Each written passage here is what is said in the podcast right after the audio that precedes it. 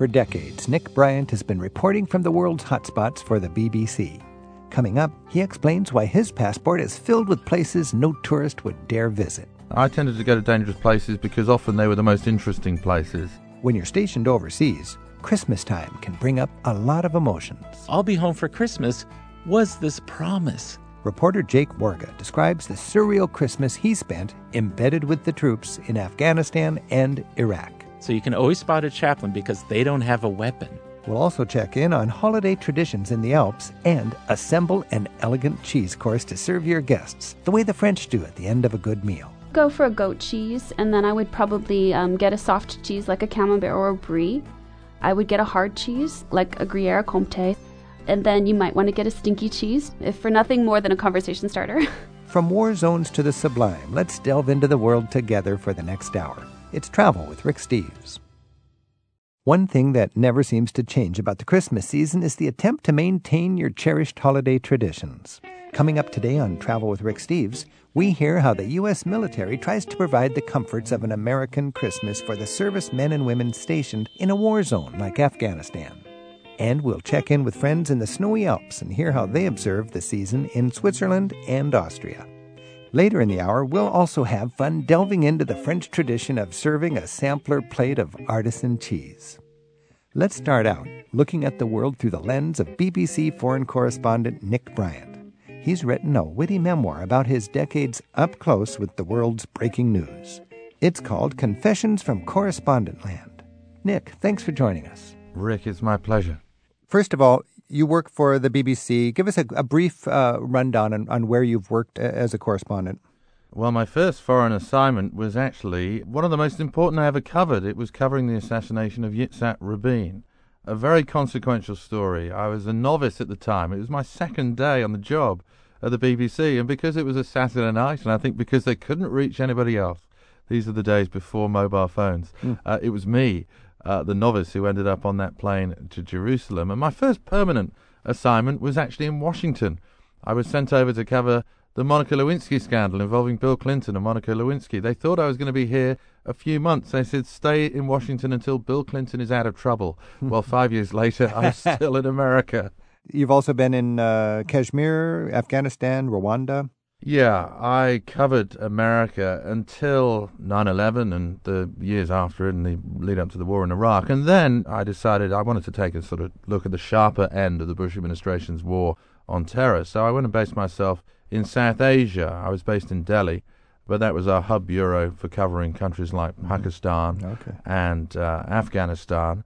And then I met a very beautiful Australian and I ended up in Sydney because I went over there to, to get married to her. And now I'm back in America. I'm the New York correspondent and the UN correspondent. So uh, it's a kind of bringing together two strands of my sort of foreign correspondent life international affairs and my love of America. So, this book, Confessions from Correspondent Land, talks about the dangers and delights uh, of life as a foreign correspondent. So, briefly, Nick, what are the dangers and what are the delights? Well, the dangers are obviously going to conflict zones around the world. I mean, I've never been an adrenaline junkie. I think some of my colleagues are. They enjoy being in these dangerous situations because they get a thrill out of it. Um, I was never quite like that. I tended to go to dangerous places because often they were the most interesting places. Uh, that was especially true of Afghanistan and certainly the places that we tried to reach on the border, say, with Waziristan and Pakistan, were very dangerous, but they're also very interesting, and that's why we went there. We weren't thrill seekers mm-hmm. Uh, we were trying to find out what was happening in the difficult parts uh, mm-hmm. of the country. Some of the delights, well, you get a front row seat on history. It's the biggest cliche in our industry, but it's true. You get to see history unfold. Um, in Afghanistan, for instance, I saw the first ever presidential election mm. at the remarkable sight of women in their burqas lined up outside the polling stations in Kabul. You get to see things like that, and it's a great privileged position, and that is one of the delights. You call Pakistan the most impenetrable country you've ever covered. How is Pakistan impenetrable? Pakistan as a country tends to play a double game. When it complains, for instance, of drones attacks in its territory by the Americans, it does so publicly, but privately we know that often Pakistan is quite happy for America to take out some of the militant leaders in areas which its military finds hard to reach. And I always sense that across the board. It was always difficult to divine the true motivations of its leaders, its politicians, even its cricketers. Its cricket team the great national sport of Pakistan. Their cricketers are often being accused of corruption, taking mm. bribes, not playing to win, that kind of thing. And in a way, the country is a little bit like that. You can never quite figure out precisely what's going on. And the classic case of that, of course, uh, was the killing of Osama bin Laden so close to a Pakistan military academy, mm. which obviously raised the question how on earth could the Pakistanis not known of the presence of bin Laden so close to a military academy and indeed so close to the capital, Islamabad? Also, in your book, you, you say that uh, North Ireland is, you call it a preschool for war correspondents. What is it about your time in North Ireland that let you draw that conclusion? Northern Ireland, when I was growing up and when I first started at the BBC, was still a conflict zone. There hadn't been that landmark 1998 agreement, the Good Friday Agreement, which really brought peace, or a, certainly a semblance of peace, to that corner, that troubled corner of our country. And uh, for generations, really, ever since the Troubles first erupted in the 1960s, uh, young reporters who were sort of groomed, really, for sort of wars overseas were often sent to Northern Ireland because there was a kind of war unfolding in our own country, in our own backyard. So I went there at a remarkable time, really, this transition between the Troubles and the peace. And I hmm. covered mm. the peace process. I was there on the night of the Good Friday Agreement. I was there on the night of the referendum, mm. the vote which actually ratified the agreement. Again, an extraordinary thing to witness. For Northern Ireland, it's kind of Berlin Wall moments in a way. And there were some hairy moments too, because although the kind of bombings had stopped and a lot of the shootings had stopped, there was a lot of street violence still, a lot of rioting, where you'd be stood in what you thought was a puddle of water and suddenly your shoes would start melting and you realise actually you're in sulfuric acid, which had ah. been thrown in bottles at the security forces. Nick, when we when we think about struggles in hot areas around the the planet where there is just uh, you know strife that seems to be impossible to overcome, we can think of Northern Ireland as a real success story. Is that grounds for hope in, in other areas? I sense the dynamic there was that people had just got fed up of fighting, and people had realised that mm. the kind of paramilitary war that was going on there was kind of unwinnable, and wasn't really going to change any sort of strategic dynamic. And so, the leadership of the IRA at the time, the Republican militant movement, uh, was starting to see the potential of uh, the ballot box and things like that. And mm. I think um, after almost 30 years of conflict, I mean, people were just fed up and and wanted to try something else. And this political solution came along, and America was a key part of that. Well, Ireland's ability to do that with some help from friendly nations is certainly, I think, gives us hope for, for other persistently troubled corners of the world. This is Travel with Rick Steves. We're speaking with Nick Bryant, who's written a book, Confessions from Correspondent Land The Dangers and Delights of Life as a Foreign Correspondent. Our phone number is 877 333 7425. And Nicole's on the line in Dallas, Texas. Nicole, thanks for your call.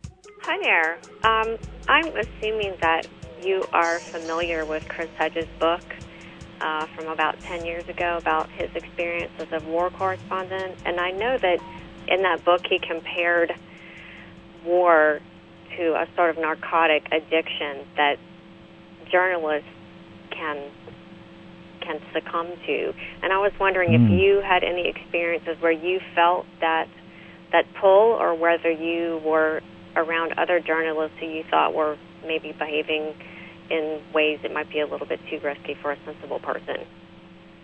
Yeah, I think foreign correspondents often get mischaracterized in a way as adrenaline junkies and thrill seekers, and that we go to these far flung and dangerous corners of the world to sort of satisfy this kind of desire as you say, to experience war as a kind of drug. Uh, I've known colleagues like that. Um, often they're quite damaged people, and I've been in their midst. But I'd say the overwhelming majority go, are motivated by a totally different uh, sort of approach, which is to go there to find out things, to find out information.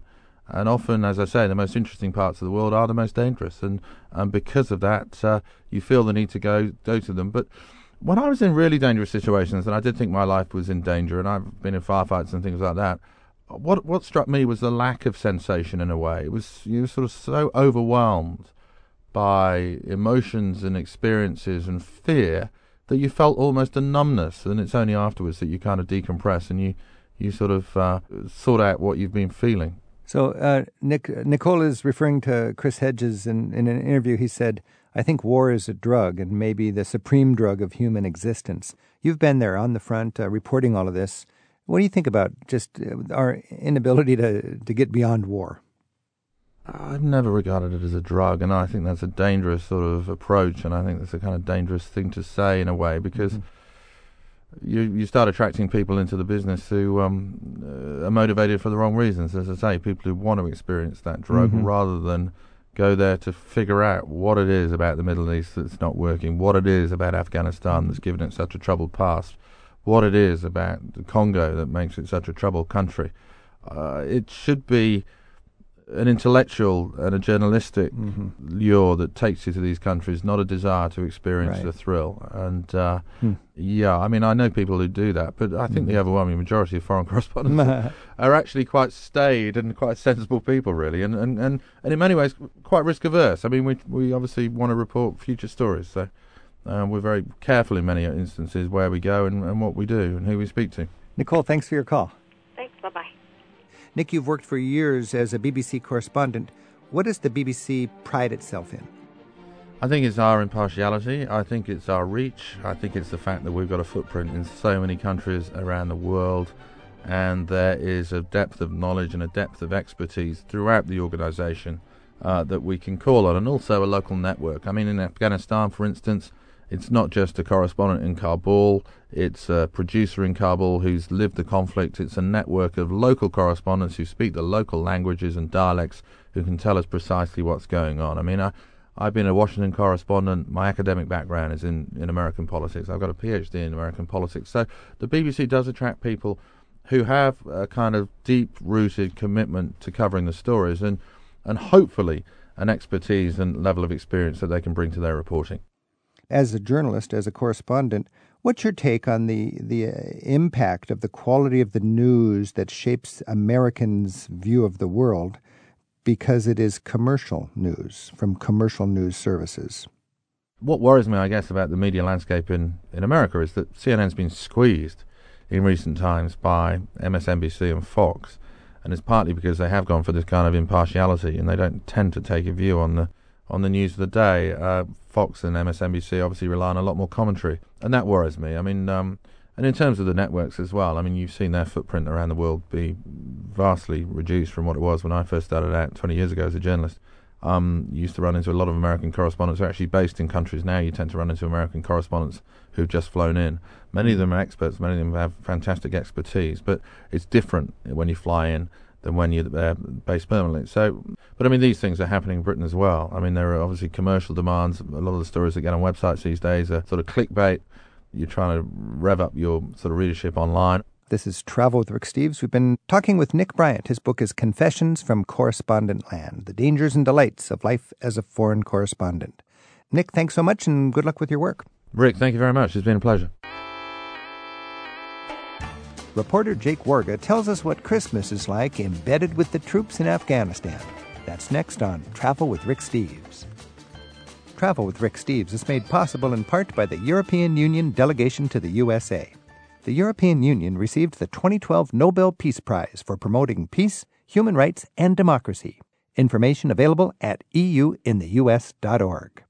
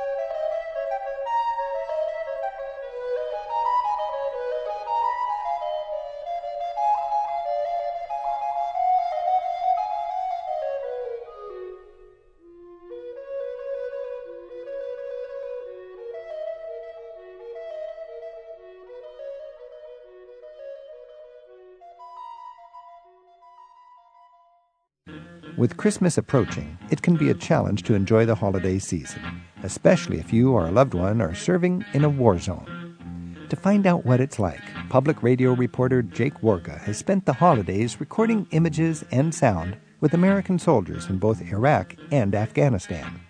We'll air a more extensive interview about Jake's work with enlistees in the new year. Right now, let's hear what it's like to spend Christmas with the troops. Merry Christmas, Rick. Merry There's Christmas. two schools of thought in a war zone about Christmas. You either embrace it fully or you ignore it completely. Those are the coping strategies that a lot of soldiers have. Those who try to ignore it, it's called December 25th. That's it. It's not called Christmas. It's not. But I was embedded with chaplains for the holidays. I said, look, I want to spend time with the chaplain. I want to see how they deal with being in a war zone. And these mm-hmm. are military chaplains. Because our government provides chaplains, because these are tough times. People are looking right in the face of death, and certain people that didn't fancy themselves as religious probably are religious when they're in battle. Yeah. And the, the chaplains, them and reporters, are the only people who do not carry weapons. Right. So you can always spot a chaplain because they don't have a weapon. So there's a service. There there'd be a mass or a service. Is there a Christmas banquet? Depending on the size of the base, there can be amazing things going on. The food is incredible. Just because you're in a foreign country, I never really had the feeling that I was. I was in the United States inside of Afghanistan or inside of Iraq. That's the notion I get. Is there's great energy put into creating a, a comfortable home base, and that is, in a true sense of the word, a home base. And of course, they'll go into danger, but within that base, it's a little America. Right. It's this strange little portal to the comfort foods that we're used to, So Christmas would be all the trappings, all the trappings. all Um, the trimmings. it's one of the few places you can find bacon and pork products in the Middle East. Lots of them. Lots of it. Yeah. And and who decorates? Well, Christmas decorations are put up by the DFAC, which is the dining facility, aka the Chow Hall. But they're staffed by private contractors. And often a lot of those come from countries that do not celebrate Christmas. So the decorations that come out, I wonder how they see Christmas because there'll be these enormous sort of dioramas of Santa Claus and Jesus and all these things that really don't go together. And I wonder if they think Christmas is a form of a discotheque because the lights are kind of blinky everywhere and there's a disco so it's ball. like Bollywood and Yeah. all these blinking lights. it's like a salad bar of culture here going on. The so you disco got ball a, for Christmas. What a mix! You got some people who crank up the Christmas, other people shut it down entirely, and you got people from other cultures doing the decoration, and you got over the top food to make uh, everything go smoothly. Yeah, you can definitely eat yourself to a comfort level that I haven't had for years. The sundae bars, the dessert bars, the the turkey, the the Coca-Cola seasoning birds. I don't know what was going on, but luckily everything was labeled, including a warning if there was pork products inside for any of the nationals I happen to be eating and wondering what is happening here.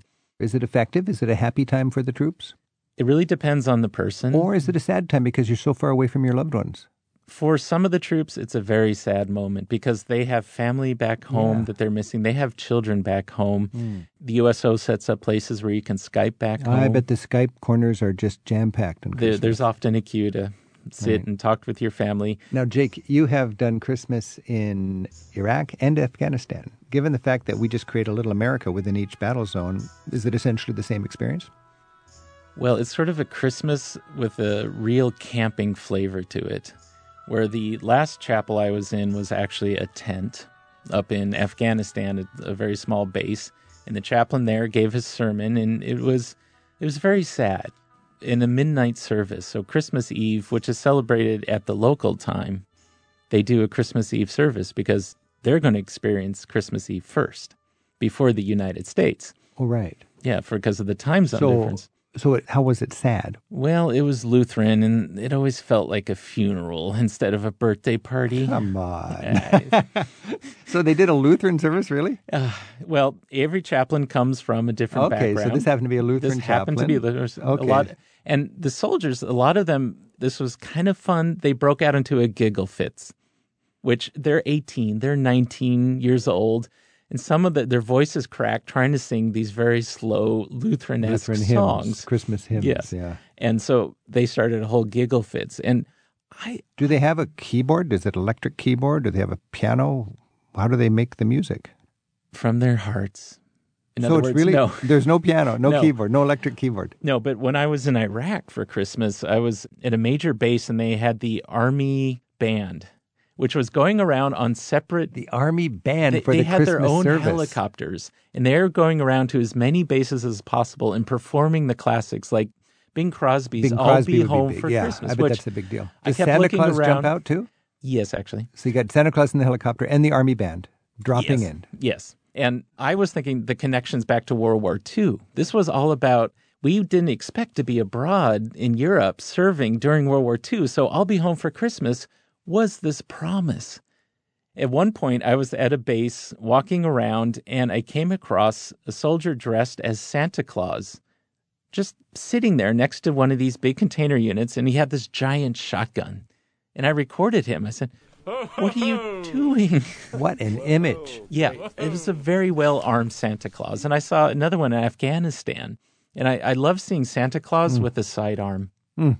I mean that that is That's Christmas. wild. that is, that's Christmas in a crazy world. Mm-hmm. Jake Warga, thanks so much. I, I think we can all uh, be thankful for the the work and the commitment our troops are doing now, and how tough it must be to be so far away from their families and their loved ones. And uh, I'm just glad they get some kind of Christmas if they choose to celebrate it. Happy holidays. Thank you. There's more online from Jake Warga's overseas documentary work in the archives of hearingvoices.com. Some of my favorite places to enjoy a real traditional Christmas would have to be in the Alps of Switzerland and Austria. We'll hear how nature is an important part of the holiday customs in the Tyrol region in just a moment. First, online with us from the tiny traffic free village of Gimmelwald, high in the Swiss Alps, is my friend Ollie Eggimann. Ollie's the local school teacher, and he and his wife run a B&B in the village. Ollie, thanks for being with us. Yes, fun to speak to you, Rick. Tell me about uh, what's distinct about Christmas in a little village high in the Swiss Alps. The first thing, obviously, that makes Christmas a great thing is the snow is usually approaching. We get snow around Christmas time a little bit earlier. Days are shortened. Everybody's looking forward to family festivities. In early December, we get the first feeling from Samichlaus, from our Santa Claus. D- describe Sa- Samichlaus. He's like the Santa Claus, but he's different. What does he do? This Samichlaus is a very important person, and he is visiting all the children the 6th of December. The Samichlaus is dressed up in red. He has a helper. His helper is Schmutzli, and he comes dressed up in black clothes. Uh, both usually have a long beard. They have a, a donkey or a little horse, and on the back of the animal you have, you have usually a huge bag full of peanuts, tangerines, sometimes even some chocolate. And this uh, Samichlaus uh, goes to visit the different children in the village. They must be frightened when they see him. Well, uh, you know, he is he is he's quite a man, and usually he has a huge book in one hand, and Schmutzli comes with a kind of uh, a broom. The Samichlaus, you know, he is a holy person, and obviously birds can speak to him, and sometimes birds tell him about his children if they have committed some stupid things, and obviously he will give them a little lesson, and he has all written down. And quite often, when he visits the children, he might give them a little lecture, what they should maybe do better. And he will look up in his huge book. And to make look this book really old, quite often you just put some flour in it. When you open it, it's it's all dusty. And then usually children either sing a song for the Samichlaus or they tell a poem and if they do so afterwards, they get something from the Samichlaus. They can usually open the, the bag and get out some tangerines or or nuts. It's just another way for parents to terrorize their children into being nice and not naughty.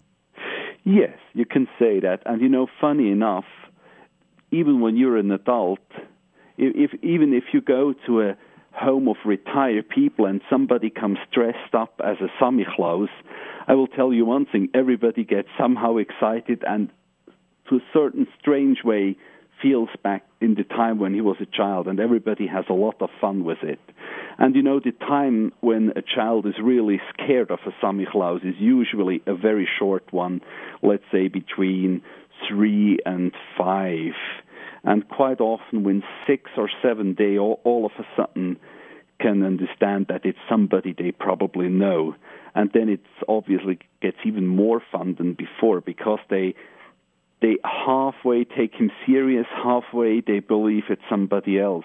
So you mentioned December 6th. I, I don't understand. Santa Claus comes on December 6th or on the 25th? No, he comes the 6th of December. Oh, he does. So he's he different. comes on the 6th, not on the 25th or 24th. Now, why on the 6th? What's that special day? In the church, all the saints have their particular day, and the day of the Santa Claus is the 6th of December. Is that St. Nicholas? Yeah.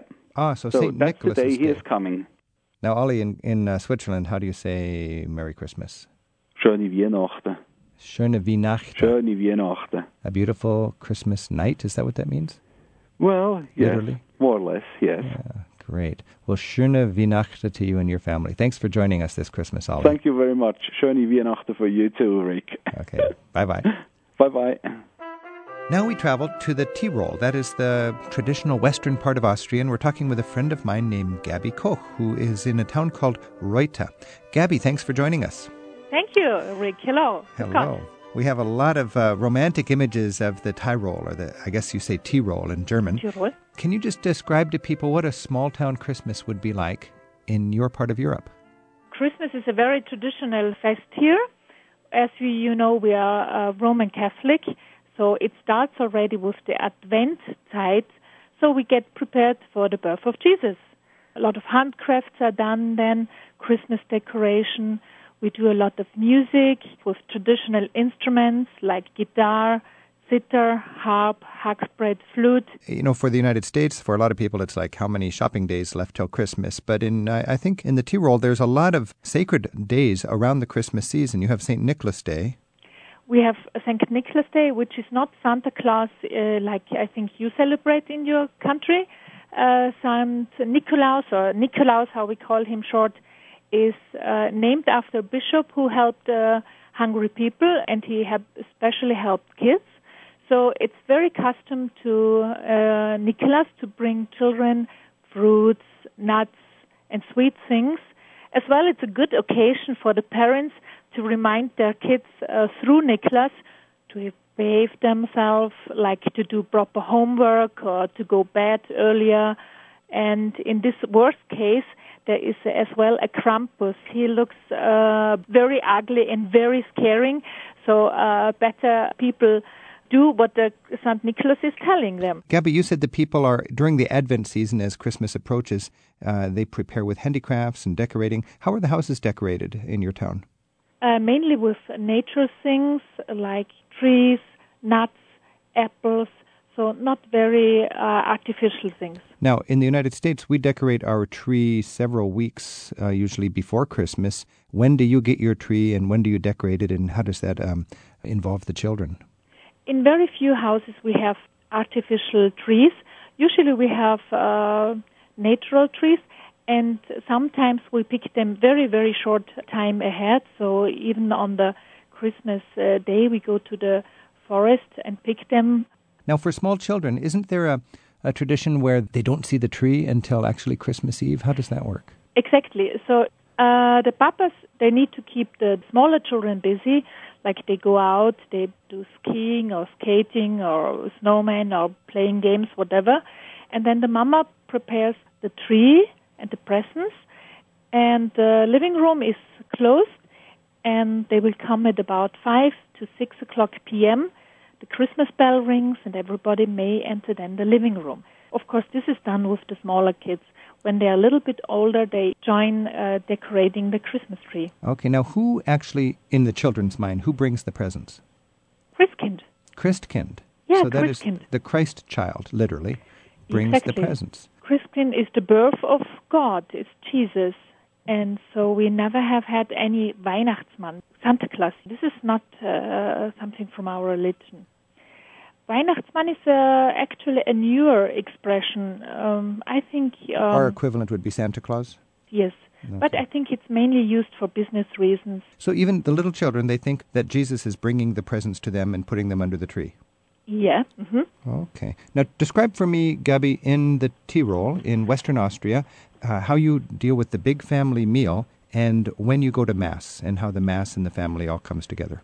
usually the meal on the 24th is quite simple because there are a lot of preparations to make it really up to the to the event to the birth of Jesus. The meal is quite uh, simple, like a sausage and a potato salad or a fish, but not very fancy. And the service where we go to is at midnight. We call it the Christmette, and it will start at uh, 11:30 with already Christmas songs in the church, and then the main service, which is very familiar but uh, as well festive, starting at midnight. Afterwards, everybody wishes uh, frohe Weihnachten uh, in front of the church, which is a very nice custom, especially when it's snowing. So it's like in a fairy tale. So after the Mass, everybody is uh, socializing in front of the church, wishing Yes. each other Merry Christmas, Mhm. Weihnachten. Yeah. And then we go to the illuminated cemetery. What kind of lights and why? Oh, this is to give the uh, wishes and the uh, Merry uh, frohe Weihnachten to the dead people as well. So there's candles in your graveyards. Candles, yes, a lot of candles. Huh. After the Christmas bell rang, you go to the uh, living room. Then uh, you have some Christmas songs. Then you have the Evangelium. This is the history of the birth of uh, Jesus. hmm So you read the gospel. You read the Evangelium. Afterwards, you have uh, again some uh, Christmas songs. Then you give the Christmas wishings, and then the, a very exciting point: you can open the presents. Wow. And do you have then a big Christmas feast uh, on Christmas Day? On the 25th, sometimes you start with a very long breakfast because you come back quite late from the church. Then you go to the sons and daughters, or they come to the house, and then uh, probably uh, have an early evening meal or a later evening meal. But the whole day will be uh, time to spend and to see the family and enjoy each other. Gabby, can you uh, share with us in the United States what your wishes are for the new year? I wish first peace for everybody, frohe Weihnachten, and then of course everybody wants to be healthy, join family, and uh, be happy, and of course have all the blessings of God. That's beautiful. And once again, in uh, in your language, how do you say Merry Christmas? Frohe Weihnachten. Freie Weihnachten. Thank you very much, Gabby, and Merry Thank. Christmas. Frohe Weihnachten from Austria. Rick to you and to everybody. Bye now. Bye bye. We'll feature more international Christmas traditions on the show next week. And you can scan our archives in the radio section of ricksteves.com to hear even more. When you say cheese in France, you might get offered the chance to sample dozens of different varieties, each the pride of local artisans. They are experts at turning the milk of cows, sheep, and goats into a sensory adventure. Stay with us as we sample a classic French cheese course next on Travel with Rick Steves.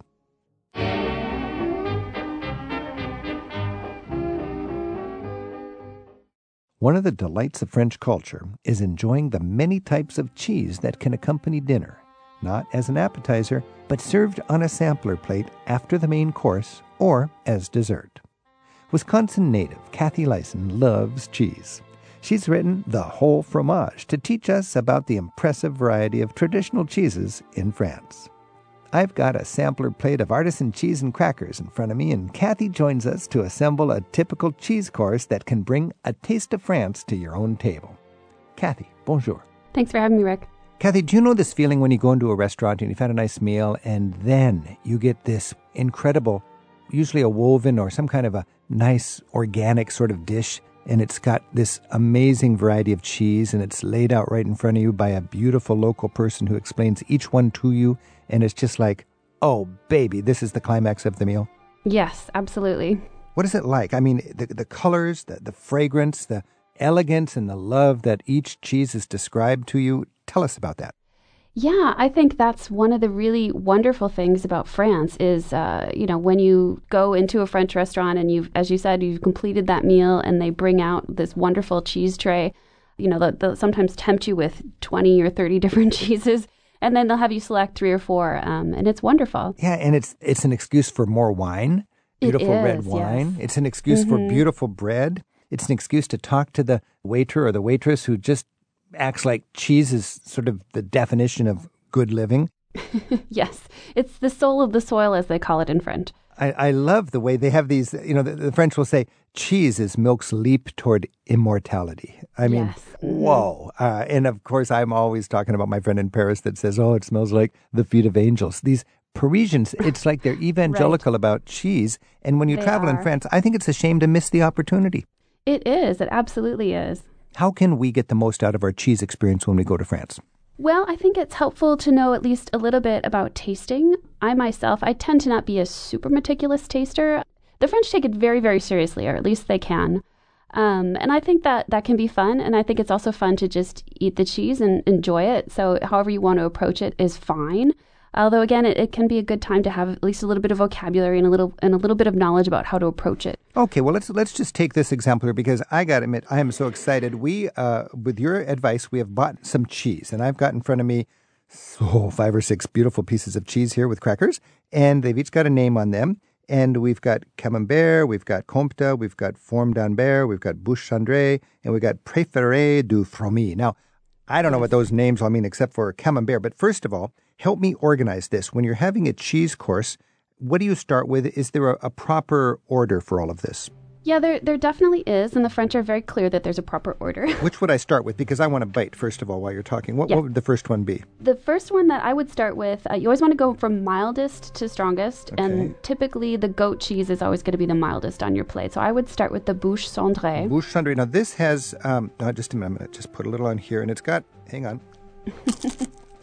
oh, that is, That one, that's creamy, it's smooth, and it's, it's got this layer of ash. I mean, it looks like somebody dropped it in a fireplace on the edge of it. What's Right. with that?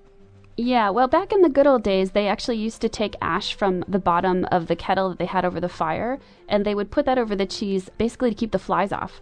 Huh. Um, But I'm eating it now. Is, it, is it good to eat? It is good to eat. It's absolutely good to eat. It's one of those coatings that can kind of scare Americans. It, you know, we're not used to seeing blackish looking cheeses, but Mm-hmm. it's perfectly harmless. Um, these days, it's sterile and factory produced vegetable ash. So, Oh, so it's like it's made to order for this purpose here. They didn't roll it around in a ab- fireplace. yes, absolutely. No, they did not. Now, this is a goat cheese. So you start with the goat cheese. Yes, start with the goat cheese, and the the bouche in the in the name means log, and then cendré means cindered. So it's a cindered log, and it's from the Oh. Loire Valley. It's It, it could look like a cinder. Now, there's different regions. So the Loire Valley would be, would it be known for goat cheese? it is in fact known for goat cheese. Yes. Okay. And there's a very famous cheese there called Sainte-Maure de Touraine, and that's what your cheese is based off. You don't have that exact cheese in front of you because the Sainte-Maure de Touraine is AOC protected. It's um, got an appellation d'origine contrôlée or an AOC distinction, so it's name controlled and they can't export it. Ah, so it's the same thing, but it's just from a different region, and legally they can't call it that, like champagne or something. that's right, exactly. Okay. You know, we have this ash covering here, and a lot of Americans are a little, like, not very confident about do I eat the skin or not? You know, because it- it looks, yeah. a lot of times it looks like you wouldn't eat it, but you do. How do you, what's your Right. rule of thumb there for rookies when it comes to French cheese? When do I eat the skin? So my rule of thumb is if it looks edible, go ahead and eat it. and if it doesn't, don't. Although, hmm. although that can be a little bit deceiving because the ash, you know, you, at first glance you would look at that and think no. Mm-hmm. Generally speaking, another good rule of thumb is if it's a softer cheese, um, you can eat the rind often. Okay. If it's a harder cheese, it Yeah. tends to be like a protective coating, and they'll get shipped in that and sort of handled in, in that rind, So and you don't really want to eat This is rind. basically the, the skin of a bunch of mold, right? it is, yeah. All right. Hey, now we're doing this cheese course, and I just did my goat cheese with the ash uh, covering from the Loire called uh, the cinder uh, log, bouche Mm-hmm. cendrée. What would the next cheese be on my on my course? So next, I would probably go to the camembert. Camembert. Okay, now we know what that looks like. It's got a typical round hockey puck kind of look, I guess. That's right, yeah. Okay, now I'm going to dig into that while you're talking. But tell us about camembert. Now I can eat the skin on this one, obviously. You can, yes, you absolutely, and in fact, you absolutely should. It's kind of a waste to go ahead and scrape those rinds off the soft cheeses. Um, you lose half the cheese for one thing. That's right. it's a difficult task and it's completely unnecessary. Okay. So the one that you have there, um, the French one you have is called Le Pommier, which Mm-hmm. means the apple tree, and it's comes from the calves of Hervé Mons, who is this famous French cheesemonger, um, and his calves are outside of Lyon. Calves. You're not talking Um, cow, little baby cows. You're talking caves. Calves, I'm sorry, yes, Caves. caves. All right. So this is Yes. made made in a cave. It's aged in a cave. So what people like Hervé Mons do, he's called it what's called an affineur in French, or a cheese ager. Um, and he doesn't actually make cheese himself. He goes out and he finds makers who make really good cheeses, and then he takes them back and ages them to perfection in his cave. I'm talking with Kathy Lison, and she's written a book called The Whole Fromage, and it's talking about the passion French people have for cheese. Kathy, when I'm thinking about eating this camembert right now, it's getting a little more stinky, a little more exotic, a, a little stronger. I want to take it one step further. I see we're progressing now, aren't we? From a relatively mild, smooth goat into the camembert. What would be next? We are. Um, so the next cheese we, uh, that I would suggest is the Comté, which is a hard cheese Ah. um, made in the Jura Mountains. Now, the Jura are near Switzerland. That's right. Uh huh. And in fact, it's what's known as a Gruyere. People, of course, are familiar with Gruyere, Big G. Oh, this is like it's like Swiss cheese without the holes. Sort of, yeah. Hmm. So what we think of as Swiss cheese here in the U.S. is, you know, the Gruyere with the big G. But Yeah. Gruyere is actually a type of cheese in the way that cheddar is a type of cheese. So um, the Comté is a, is a type of Gruyere, and just means that Hmm. it's a it's a cheese that's been cooked and then pressed during its making process. Now, would this be more of an Alpine cheese? it's from the Jura, so it's not Alpen, but there's a wonderful Gruyere that the Alps are known for that's called Beaufort, which is a very similar cheese. And that's because I, I know when you go into the Swiss Alps, they say, ah, Alpkäse. And then you can get young and old. And the older it gets, the, the sharper it gets until it's really an, an amazing Yeah. strength. Yeah, and the one you have there is um, has been aged about 16 months, I do believe, Mm-hmm. um, and probably has some like nice nutty and caramelized onion undertones. Well, let me just hang, hang on a sec here. Nutty, caramelized. Yeah, I'm not sure about nutty, but I can tell the caramelized, and that's that. I wouldn't have I wouldn't have noticed that had you not explained for me to, to look at that. The other thing you might be encountering Hmm. are little um, crunchy cheese crystals in there. Are you getting any Let me just see. tyrosine clusters?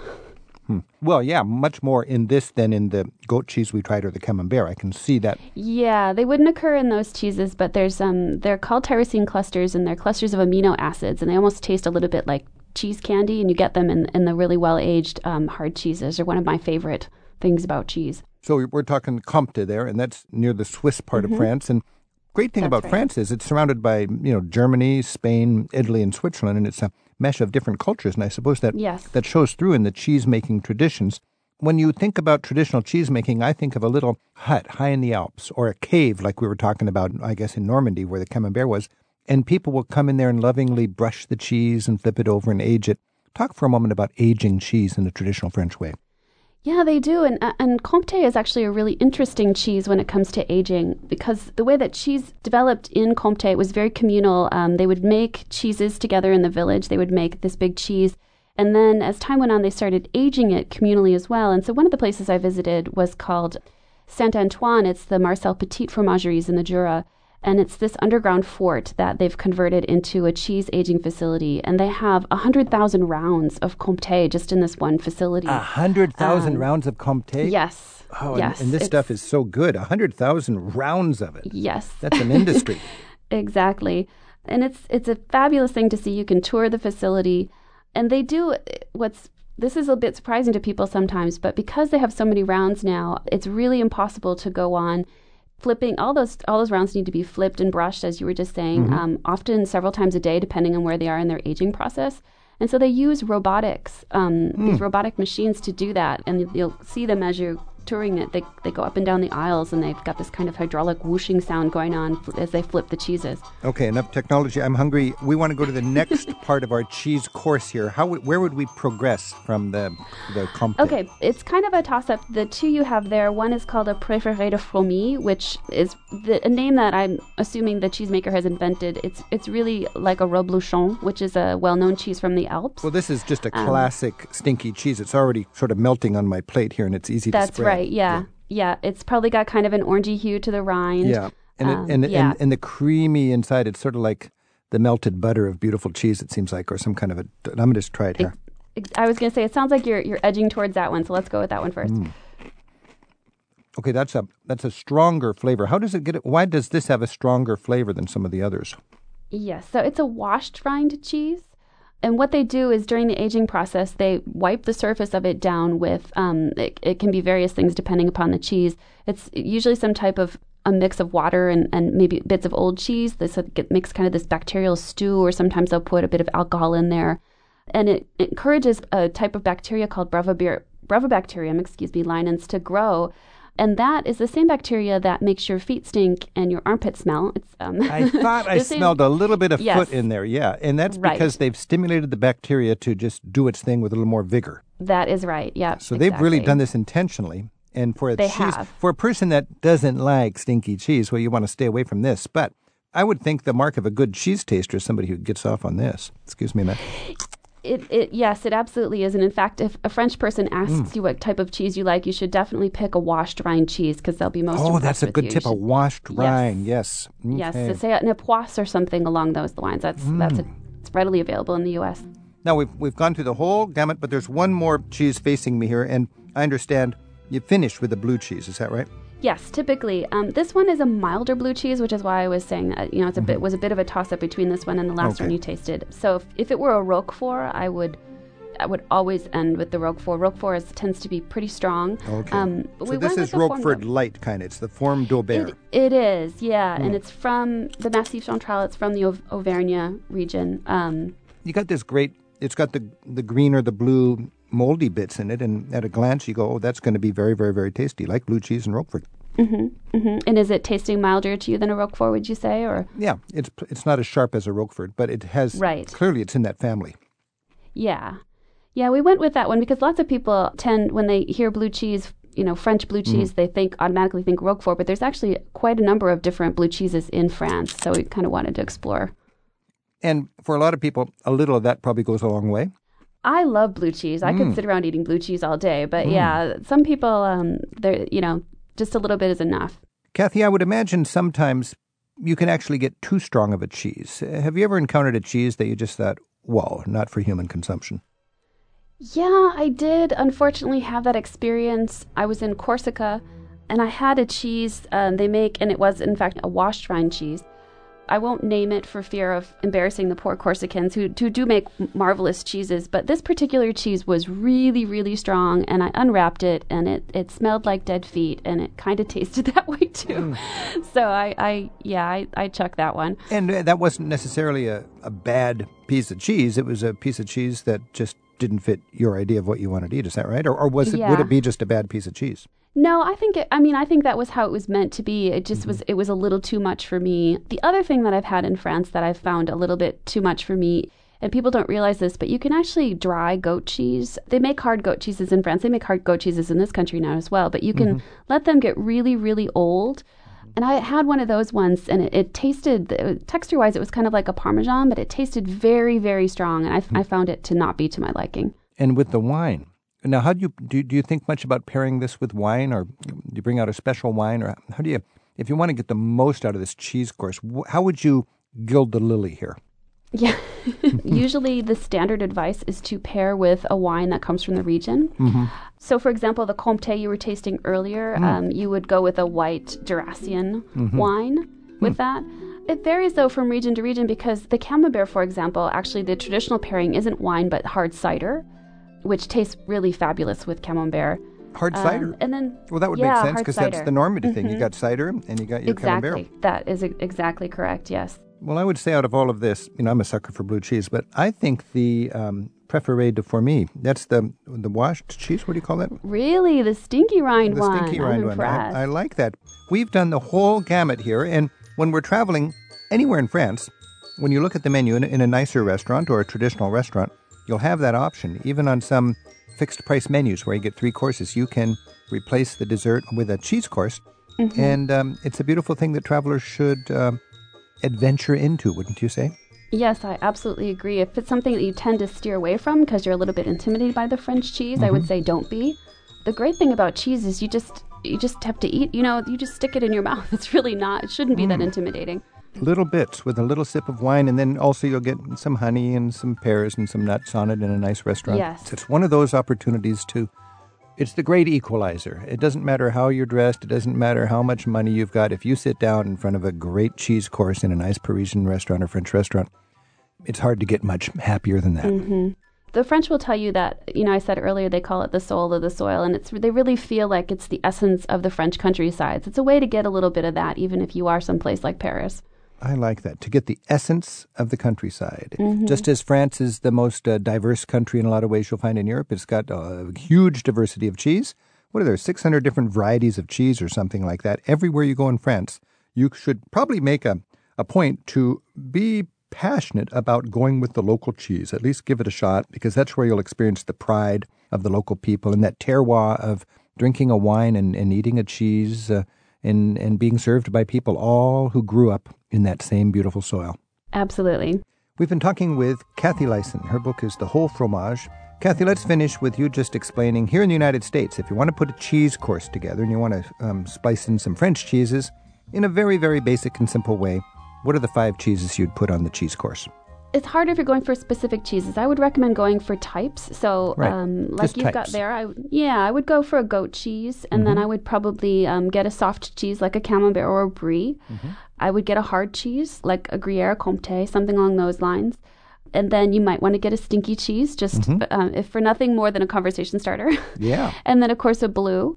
But the best way, if you're feeling a little lost, is to really ask. If you're lucky enough to have a cheese shop nearby, um, you can go in and ask the cheesemongers. They'll be more than happy to help you find some appropriate choices. Sounds like good advice. And if I can recap that and tell me if I've got it right in very simple layman's terms, you'd have five different cheeses. You'd start with your goat, then you'd go to a camembert, then you'd go to a hard, you'd go with a stinky, and you'd finish off with a blue. Yes. Did I get it?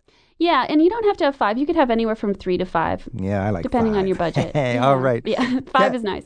Kathy Lison, author of The Whole Fromage. I guess all I can say is merci and bon appetit. bon appetit to you as well, Rick.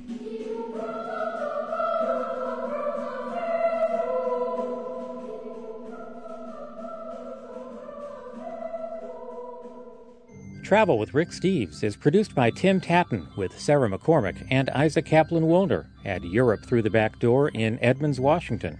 Thanks to the BBC News Bureau in New York and KUAT Tucson for their help this week. Our website team includes Andrew Wakeling and Kate Mulhern Graham, and our theme music is by Jerry Frank. You'll find links to our guests plus audio archives and program extras in the radio section of our website, ricksteves.com. Join us again next week for an international Christmas party on Travel with Rick Steves. Travel with Rick Steves is made possible in part by the European Union delegation to the USA. Tips about traveling in Europe and information about the EU are available at euintheus.org. Rick Steves has spent a third of his adult life in Europe researching and writing guidebooks. His classic, Europe Through the Back Door, freshly updated this year, teaches the skills of smart travel. Along those same lines, Europe 101 History and Art for the Traveller is a must read for anyone who appreciates Europe's rich history and great art. To learn more about Rick's books, visit the travel store at ricksteves.com.